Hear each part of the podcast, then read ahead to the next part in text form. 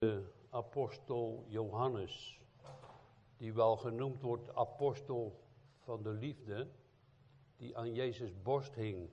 Hij was eerst een visserjongen. Met zijn broer Jacobus werden ze dus discipelen en later apostelen. Hij heeft heel lang geleefd. Hij ging naar Turkije. En daar is hij verbannen door de keizer naar het eiland Patmos. En daar begint het boek Openbaring, waar hij dus de Heer Jezus ziet en opdrachten krijgt van wat hij ziet in de lucht en in visioenen en in beelden van God, om dat op te schrijven. Dat heb hij gedaan. Dat is het boek Openbaring. Opgeschreven door de Heilige Geest, maar wel ook door Johannes, die lang geleefd heeft en die dus een apostel was van Jezus Christus. Want hij begint met de openbaringbrief dat hij de Heer Jezus zelfs heeft vastgepakt. Ik heb hem getast. Ik lag aan zijn borst. Wij mogen dat ook doen, maar dan in het geloof. Maar eenmaal, want die gloriekroon van Jezus bloeit, zullen we hem zien als we in hem geloven. Want het koninkrijk van God is gekomen. Het bestaat dus. En daar moeten we bij horen. Want er is ook een koninkrijk, een macht, een vorst der duisternis, die zich ook een koninkrijk wil verwerven en verworven heeft. En dan zijn wij dan hier bij dit gedeelte wat Johannes hier in Openbaring twaalf ziet. Het was wel een heel groot teken in de lucht. Hij stond dus verbannen op dat eiland Patmos. En de boze machten van de keizer en al die antichristussen die er toen ook al waren, hebben hem verbannen naar het eiland toe, opdat hij niet meer kon prediken voor in de gemeente. En had God een hele andere opdracht voor hem. Het boek Openbaring te schrijven. Al die visioenen te zien. Wat er gebeuren moet. Dat staat hier. Dit gaat gebeuren. Allemaal. En dat kunnen we ook terugzien. Ik zei vanmorgen tegen mijn broer in de auto. Als je dus... Uh, er staat zo vaak ook rond de Heer Jezus, als die geen van zijn benen werden gebroken en over zijn klederen werd gelood. En er staat erbij, opdat de schriften, dat is het woord Gods, vervuld werden door de profetieën die geschreven zijn. En dat is ook met dit zo. Wij hebben daar niet allemaal precies het zicht in, want er zijn heel veel verschillende meningen over. Maar wij gaan toch proberen vanmorgen ernaar te luisteren. En wat wij aan, aan, aan dingen mogen zien en in het geloof mogen ontmoeten, dat we dat meenemen. Want we zijn, in de, zoals onze broeder Jan vaak zegt, we zijn op de laatste mijl. Het laatste stukje van de wereld. En daar staat Johannes dan met zijn voeten op het zand en hij krijgt te zien een groot teken in de lucht. Een vrouw, bekleed met de zon. De maan was onder haar voeten. En op haar hoofd een kroon van twaalf sterren. En dat beeld wat hij zag van de maan en ook van de zon en de sterren, is er ook. Vroeger had je een schip, hè, dat heette de Sterren der Zee. Of, uh, nou ja, dat betekende eigenlijk dat, dat, dat, dat werd Maria werd daarmee bedoeld. Dus, en op haar hoofd een kroon van twaalf sterren. Wij weten dat uh, Jozef ook droomde, hè, van de maan en van de zon, van de sterren, die zullen allemaal voor hem buigen. Zo ziet eigenlijk Johannes een terugblik, hier is het een terugblik van wat al gebeurd is. Het eerste stuk van deze uh, geschiedenis, van dit gedeelte van de Bijbel, is een terugblik wat gebeurd is. Hij zag een vrouw die in barensnood was en die een kind ging baren en in barensnood riep ze uit en twaalf sterren waren rond haar hoofd en de zon omscheen haar bekleed en de maan onder haar voeten. En uh, ja... Wij hebben die tekenen ook gekregen van een bisschop. Er staat er een plaatje achter op je auto, een blauw plaatje met twaalf sterren. En dat zijn de twaalf sterren van de Europese gemeenschap. En men heeft daar ook Maria mee bedoeld en gezegd dat is Maria die dat kind gebaard heeft. En dat zou zo ook kunnen. Maar we gaan daar toch nog even naar een andere, op een andere manier daarnaar kijken. Maar die uh, bisschop had dus gezegd dat hij dus uh, een visioen gezien had. En dat was dus Europa met de twaalf sterren. En, en, en uh, u ziet de boze machten die proberen altijd in Gods plan iets erbij te zoeken of te doen dat het anders is dan wat God zegt.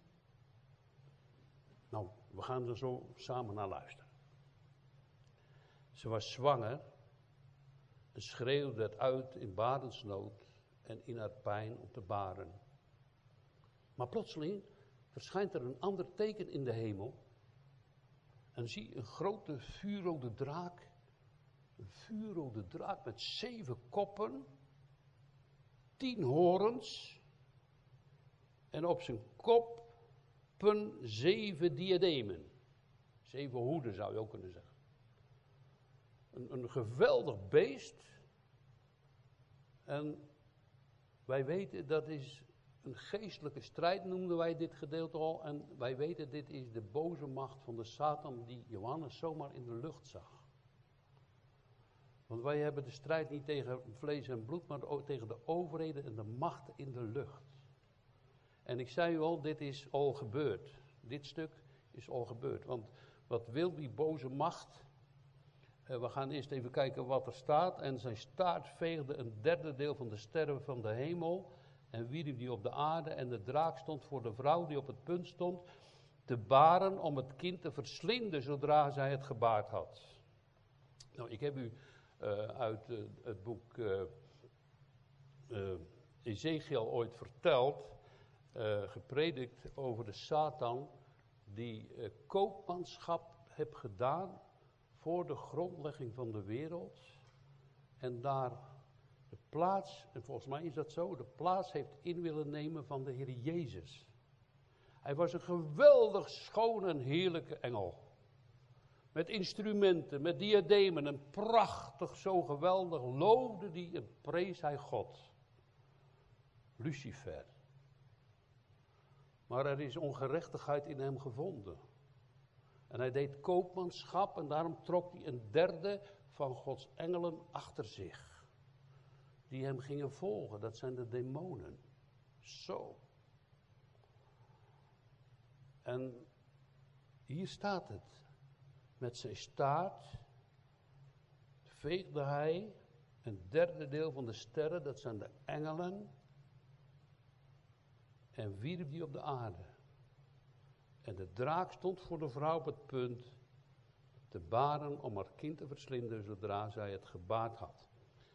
En als we dan deze, deze symboliek die ons voorgeschilderd wordt, weten wij dat na de belofte van de val van in het paradijs van Adam en Eva, God een belofte deed en naar Adam en Eva toeging en hen verteld heeft, ik zal vijandschap zetten tussen u en tussen deze vrouw. Dus hij spreekt daar de Satan aan, dat zal u de kop vermorzelen en gij zult het in de hielen bijten, de versenen vermorzelen. Dat, dat moeten we niet vergeten in, in dit gedeelte. Dus de boze macht van de Satan, zijn kop zou vermorzeld worden door het zaad van de vrouw. Nou,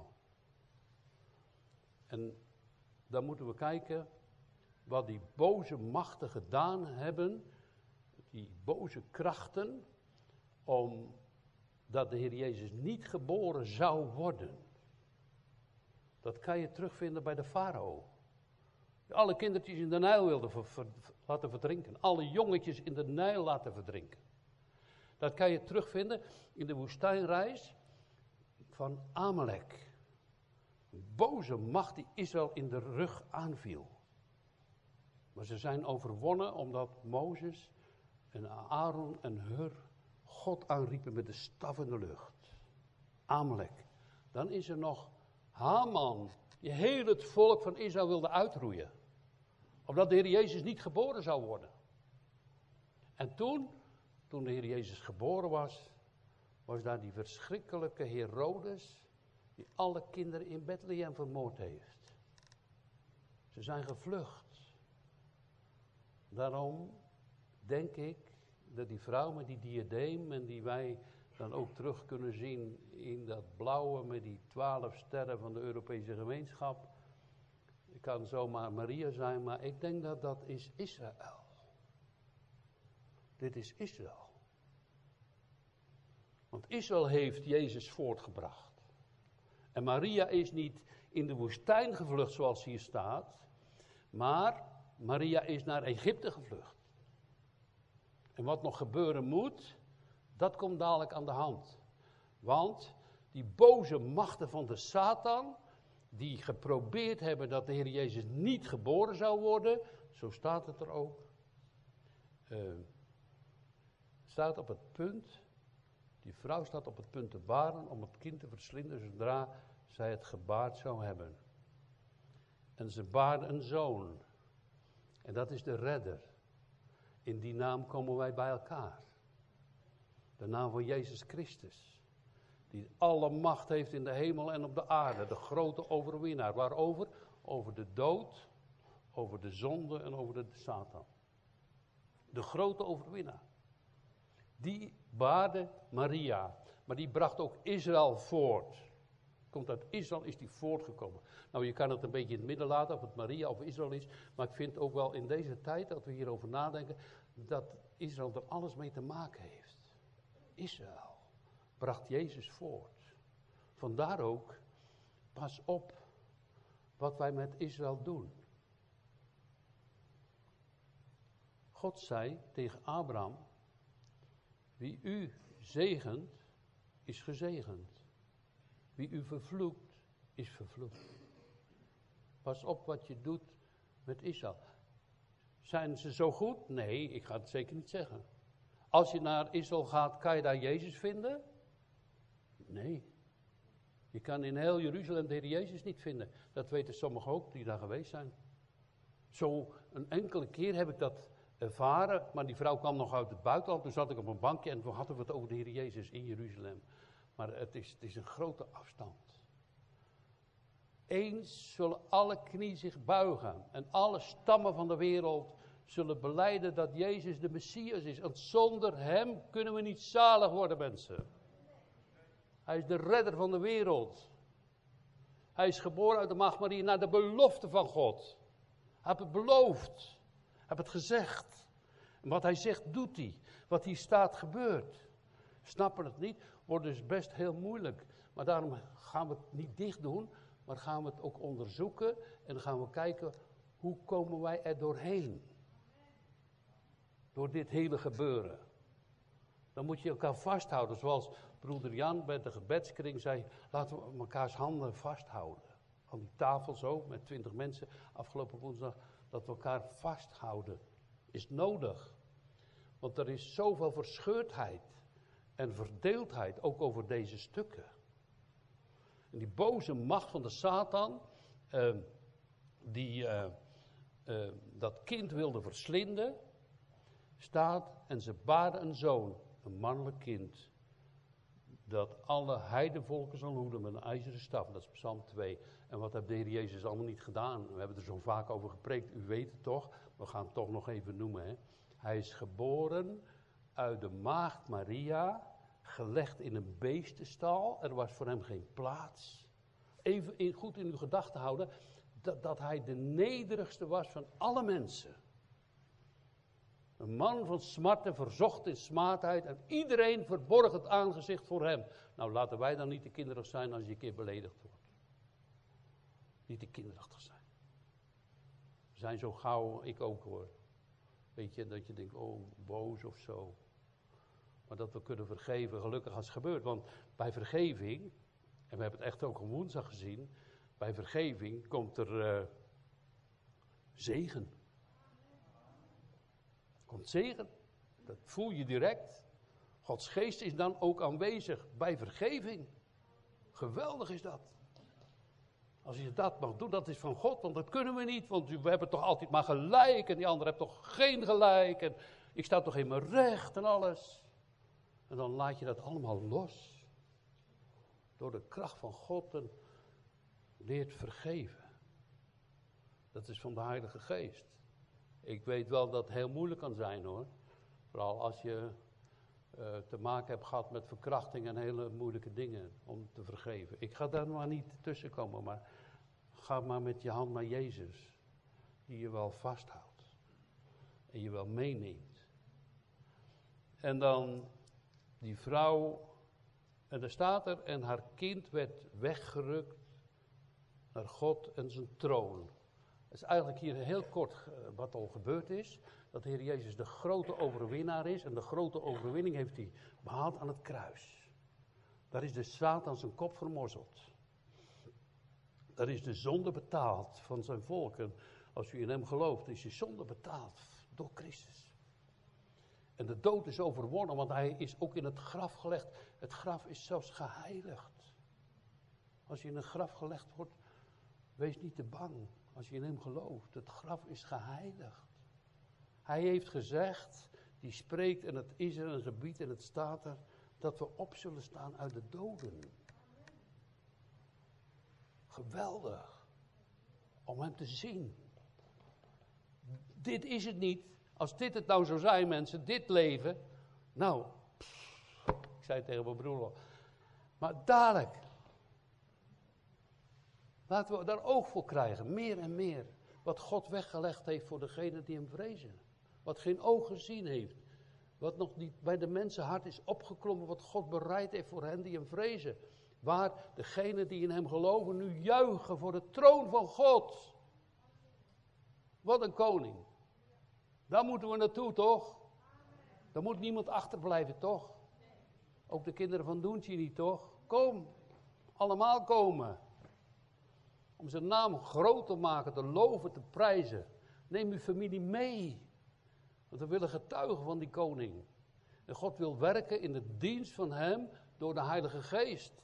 En hij heeft niet gezegd, nou blijf nou maar lekker een keertje thuis of zo. Of, jongen, wat heb ik last van mijn knie. Ja, morgen kan ik dan nog wel naar de supermarkt, maar naar de kerk is het net te veel. Weet je, dat soort dingen. Laat dit first zijn, het eerste voor u. Om te, geestelijk voedsel te ontvangen in je hart. Dat is echt belangrijk. Want de tijd is kort. En mensen sterven snel. Of hij komt op terug, of de verdrukking komt aan dat je niet meer naar de kerk kan. Nou, wat gebeurt er? Dat kind wordt weggerukt. Hij is opgevaren naar de hemel. Waar hij zit aan de rechterhand van God, almachtige Vader. Alle macht is Jezus gegeven op de hemel en op de aarde. En je mag hem zo aanroepen. En hij verhoort onze gebeden. Hebben u het ook, dat uw gebed verhoord wordt? Niet altijd, maar toch heel vaak wel. Dus een boekje van Ruil, die vraagt, bid je wel? Dat je God aanroept en bidt. En ik zei vanmorgen tegen een broeder, ja, dat en dat. Ik zeg maar, zodra wij onze kleinheid en zwakheid laten zien aan hem, dan gaat hij helpen. Ik heb het niet, heren. Ik kan het niet. U wel. Vind je dat raar? Ik vind het eigenlijk geweldig. Ik wil dat steeds meer gaan beoefenen. Ik heb het niet, maar u hebt het. Toch? Om in zijn naam, want dan ga je hem loven. Hè? Het hele leven is dan ook uit hem. En heel jouw leven is door en met hem. Nou, hier zie je dat dat kind weggerukt is. De grote overwinnaar. Uh, Jezus Christus, de Zoon van God. Uh, en zijn troon. Hij zit daar aan de rechterhand van God. En hij heeft heerlijke beloften gedaan, hè? Weet u het nog? Weet je het nog, al kom je uit Cambodja of waar ook maar vandaan? Ik ben met u, alle dagen, tot aan de voleinding van de wereld. Hebt u toch gezegd? Met u, die koning, die de hemel en de aarde gemaakt heeft, die zijn leven gaf, uit liefde, om u te redden van de eeuwige Satan, de machten, de dood en de hel. Om u te zetten daar bij hem als prinsen. En prinsenplaats. Wat een God. En de vrouw vluchtte naar de woestijn. Israël wordt verdrukt. Israël is altijd aangevallen. We gaan het dadelijk zien. waar ze een plaats had die door God voor haar gereed gemaakt was, opdat men haar daar zou voeden twaalfhonderdzestig dagen. En toen, vers zeven, brak er een oorlog uit in de hemel. In de hemel is dus een oorlog uitgebroken, nadat de Heer Jezus opgewaard is naar de hemel, is een oorlog uitgebroken. En daar is bij betrokken de aartsengel Michael. En Michael, die aartsengel, dat was de beschermengel van Israël. Nou, ja, ik ga u iets zeggen. U moet zelf weten. In de Bijbel heeft de apostel Paulus geleerd dat er engelen rondom ons zijn. Gelooft u dat? En hij leert daar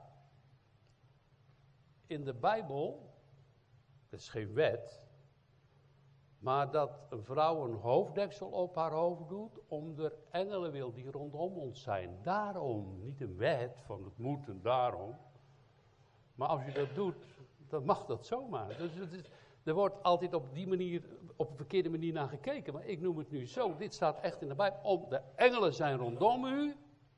En, en dan zegt Paulus daarom, om die engelen, dat je dan een hoofddeksel op je hoofd doet. Maar ik ga het u niet uh, verplichten, of ik geloof, ja, alleen onze Kikini die met bidden en, en, en René, die zijn dat gewend uit de Roma-kring. Maar dat mag, hè? Maar dat moet u zelf zien. Ik heb het nooit als een wet opgelegd, maar genoemd het u wel. Het is niet een wet van dat moet maar en dan ben je daardoor beter, maar het is wel iets van wat in de schrift staat om der engelen wil. En die engelenmachten, die hebben een strijd gevoerd in de hemel. Het was een geweldige strijd. Want uh, dezezelfde Michael is toen ook gegaan naar Daniel. En dat duurde veertien dagen, omdat hij zoveel tegenstand had van de demonische machten, van de vorst van de Perzië, die hem tegenstonden in de lucht om bij Daniel te komen.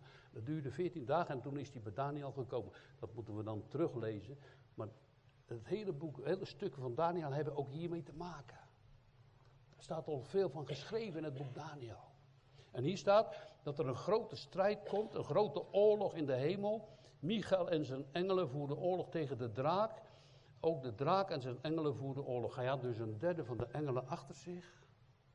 En een hele machtige grote engel, Lucifer, de duivel, de zwarte, boze macht, zette zich tegen Michael, maar ze waren niet sterk genoeg en ze werden uit de hemel geworpen. De boze machten, kwamen die dan vroeger in de hemel? Ja. Er staat op twee plaatsen in de schrift, bij Job, dat die spraken met God in de hemel. En later ook bij Jozua, dat was de vertegenwoordiger, de hoge priester van Israël. En die stond daar met vuile kleren voor God. En, en de Satan ging hem aanklagen. En dan zegt God, de Satan schelde u. En Jozua kreeg schone kleren aan. Want zo goed was Israël in zichzelf niet. Ze is goed door Gods genade. Schone kleren, overkleed te worden met het heil van hem. En zo was vroeger de Satan in de hemel, in het voorportaal, zeg maar, om de mensen aan te klagen. En er is een strijd gekomen en die engelen zijn er uitgegooid, uit de hemel. En er is een groot gejuich, er is een groot gezang ontstaan in de hemel, zo staat dat echt in de schrift. Een groot gezang en een gejuich. En, en dat lezen we hier.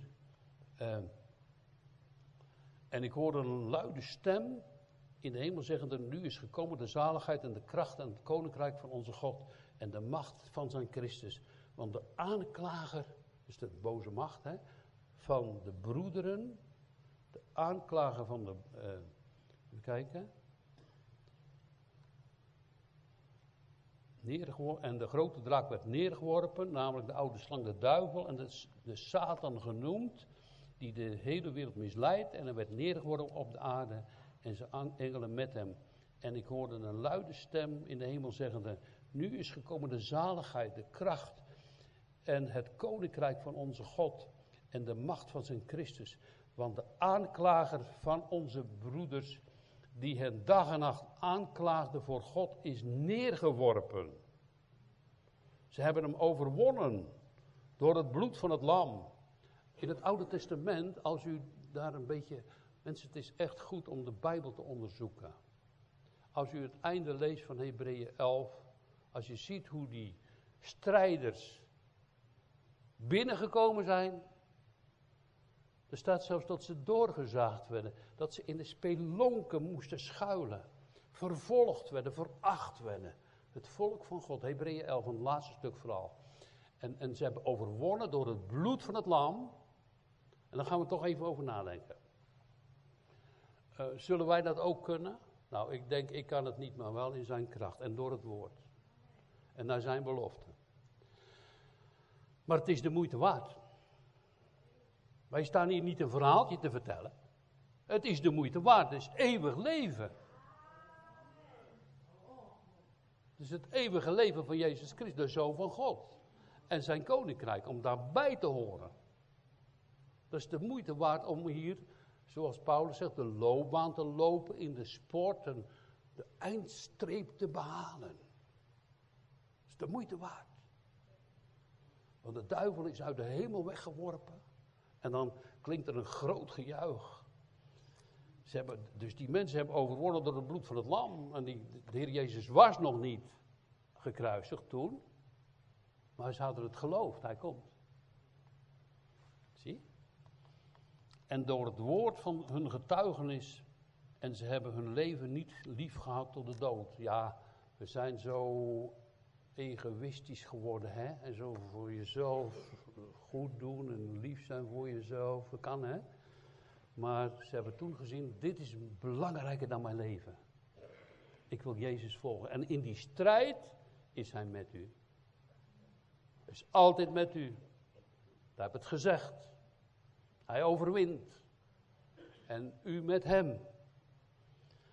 Daarom, vers twaalf, verblijft u hemelen en u die daarin woont.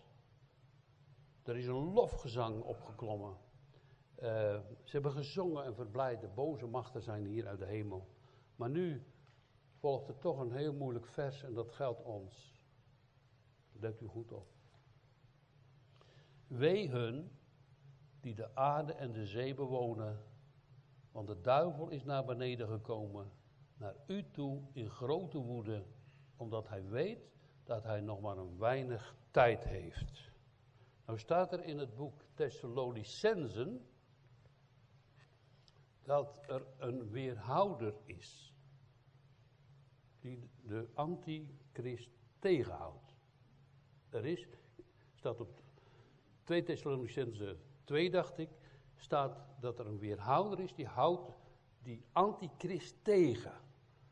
Waarvan gezegd wordt dat er een derde tempel zal komen, waar hij zal heersen in de tempel in Jeruzalem en alle volken zal verleiden. Je ziet al allerlei dingen gebeuren. De toebereidingen van dat grote rijk van waar Daniel gezien heeft, met het leem en die voeten dat overeind komt. De antichrist en de machten, dat is het volgende hoofdstuk, moet u maar lezen, Openbaring dertien. Uh, dan is die woede zo groot, maar ik zeg u al, er is nog steeds een weerhouder, die wordt nog tegengehouden. Ik, ik denk, als die weerhouder losgelaten wordt, dan kunnen wij hier niet meer zomaar bij elkaar komen. Nou, en daar moeten we ons op voorbereiden. En daarom prediken we ook dit. We moeten ons daarop voorbereiden. Dat je dadelijk niet meer bij elkaar kan komen. En dat kan heel snel gaan, want God gaat de tijd verkorten. Omdat je in zijn naam hem zal loven, prijzen en eren. Want wij zeggen wel, dat kind is Israël. Zeker. Maar die in de God van Israël geloven, die zullen ook diezelfde strijd ervaren. Want eerst gaat de Sabbat eraan en dan de zondag. Eerst de Joden en dan de christenen. Het komt aan. Maar, heb goede moed. Hij is met ons. Daarom moeten we ons voorbereiden op moeilijkere tijden. En dat is niet uh, angstig worden of, of bevreesd. Dit is een openbaring van God zelf aan Johannes, wat gebeuren moet. Ik kan er niet omheen. En u ook niet. Maar die strijd is het waard. In zo'n gevecht te overwinnen. En dan te zeggen, wat een koning, hè? Een, een, een vriend van mij zei, toen ik uh, hem vertelde, dat ik waarschijnlijk over Openbaring twaalf wilde nadenken. Hij zegt, één ding begrijp ik niet. Hij zegt, die, de Satanse kop is toch vermorzeld? Hoezo dan tot hij nog zoveel macht heeft? En toen heb ik hem dit gezegd. Abraham krijgt van God te horen dat zijn volk vierhonderd jaar in het land Egypte zou wonen. En daarna zullen ze uittrekken met grote haven. Waarom? Want de goddeloosheid, en ik heb hier die beker, hij staat, dit is een halfvolle beker, maar de goddeloosheid van de Kanaanieten, Ferizieten en alle die in dat land woonden, was nog niet zo hoog. Het, toen de boosheid van hen vol was, dat is ook gebeurd met de watersnood, de ramp bij Noach, toen was de maat van de ongerechtigheid vol en toen kwam het water. En dat is waarom, het gaat erover dat God niet onrechtvaardig zal straffen. Dus ja, maar zo erg was het toch niet. Maar God is veel langmoediger over ons, als wij kunnen denken. En hij draagt en spaart deze wereld nog, om der uitverkorene wil, dat mensen nog zalig worden. Want het is een, een heidense bende in de wereld, hoor. Denk eraan, wat er ook in Amsterdam en overal gebeurt, het is in Nederland helemaal verschrikkelijk. Maar wij moeten hier doorheen. En in zijn naam komen wij er doorheen.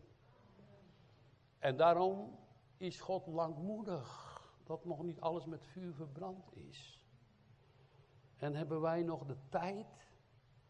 Vergeet u ook die tekst niet van de Heer Jezus. Als je op beslissingen staat of dingen wil hebben, in relaties of met geld of met huizen. Hij zegt dit. Zoek eerst het koninkrijk van God. En zijn gerechtigheid. En alle dingen zullen u worden toegeworpen. Heb je het ervaren? Ja, wij wel. Je wil altijd wel meer en dit en dat. Maar kijk, God geeft het hele koninkrijk voor zijn kinderen. En de duivel is vergramd. Die gaat om als een briesel. Wee hen. En zo staat het dan in het volgende vers. En hij zegt hier. En zodra de draak, draak zag dat hij op de aarde was neergeworpen. Kan dus niet meer in de hemel komen. Ging hij de vrouw vervolgen die het mannelijke kind gebaard had. En dat is Israël. Aan alle kanten worden ze aangevallen. Steeds weer opnieuw opnieuw. En, en, en uh, ja, is er dan geen troost? Is er dan geen hulp? Uh, ja. Uh, De draak gaat nu in zijn woede uh, zich koelen op Israël, maar ook de gelovigen. Er is een wee u over de wereld. Maar met Christus komen we erdoor.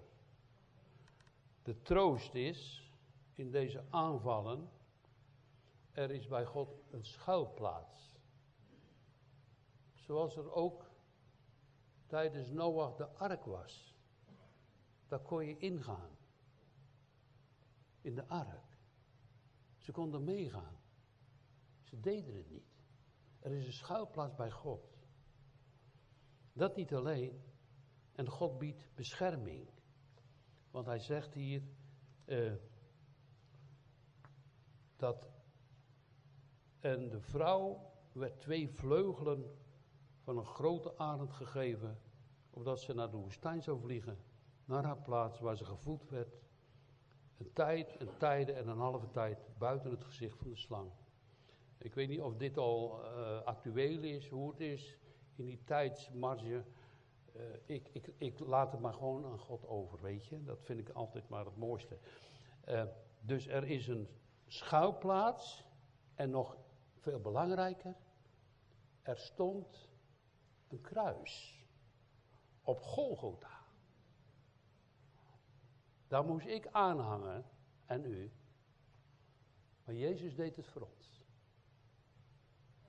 Want de toorn van God tegen de zonde was zo groot dat hij zijn enige geboren zoon, Jezus Christus, daarin overgegeven heeft, die voor ons betaalde. Er staat dus een kruis op Golgotha.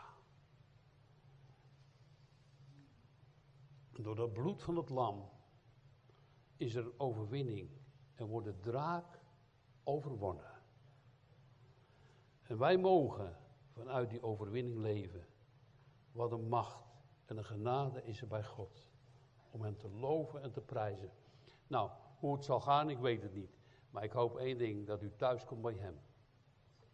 En uh, dan kan je, als je in die grote verdrukking komt, als het moeilijker wordt, dat kan. Misschien bent u al gestorven of niet. Maar moet u zich wel op voorbereiden. Dat Jezus snel terugkomt. Dat moet u doen. Hij kan zo snel terugkomen. En als u sterft, dan is het voor u de laatste dag, toch? Dat kan ook.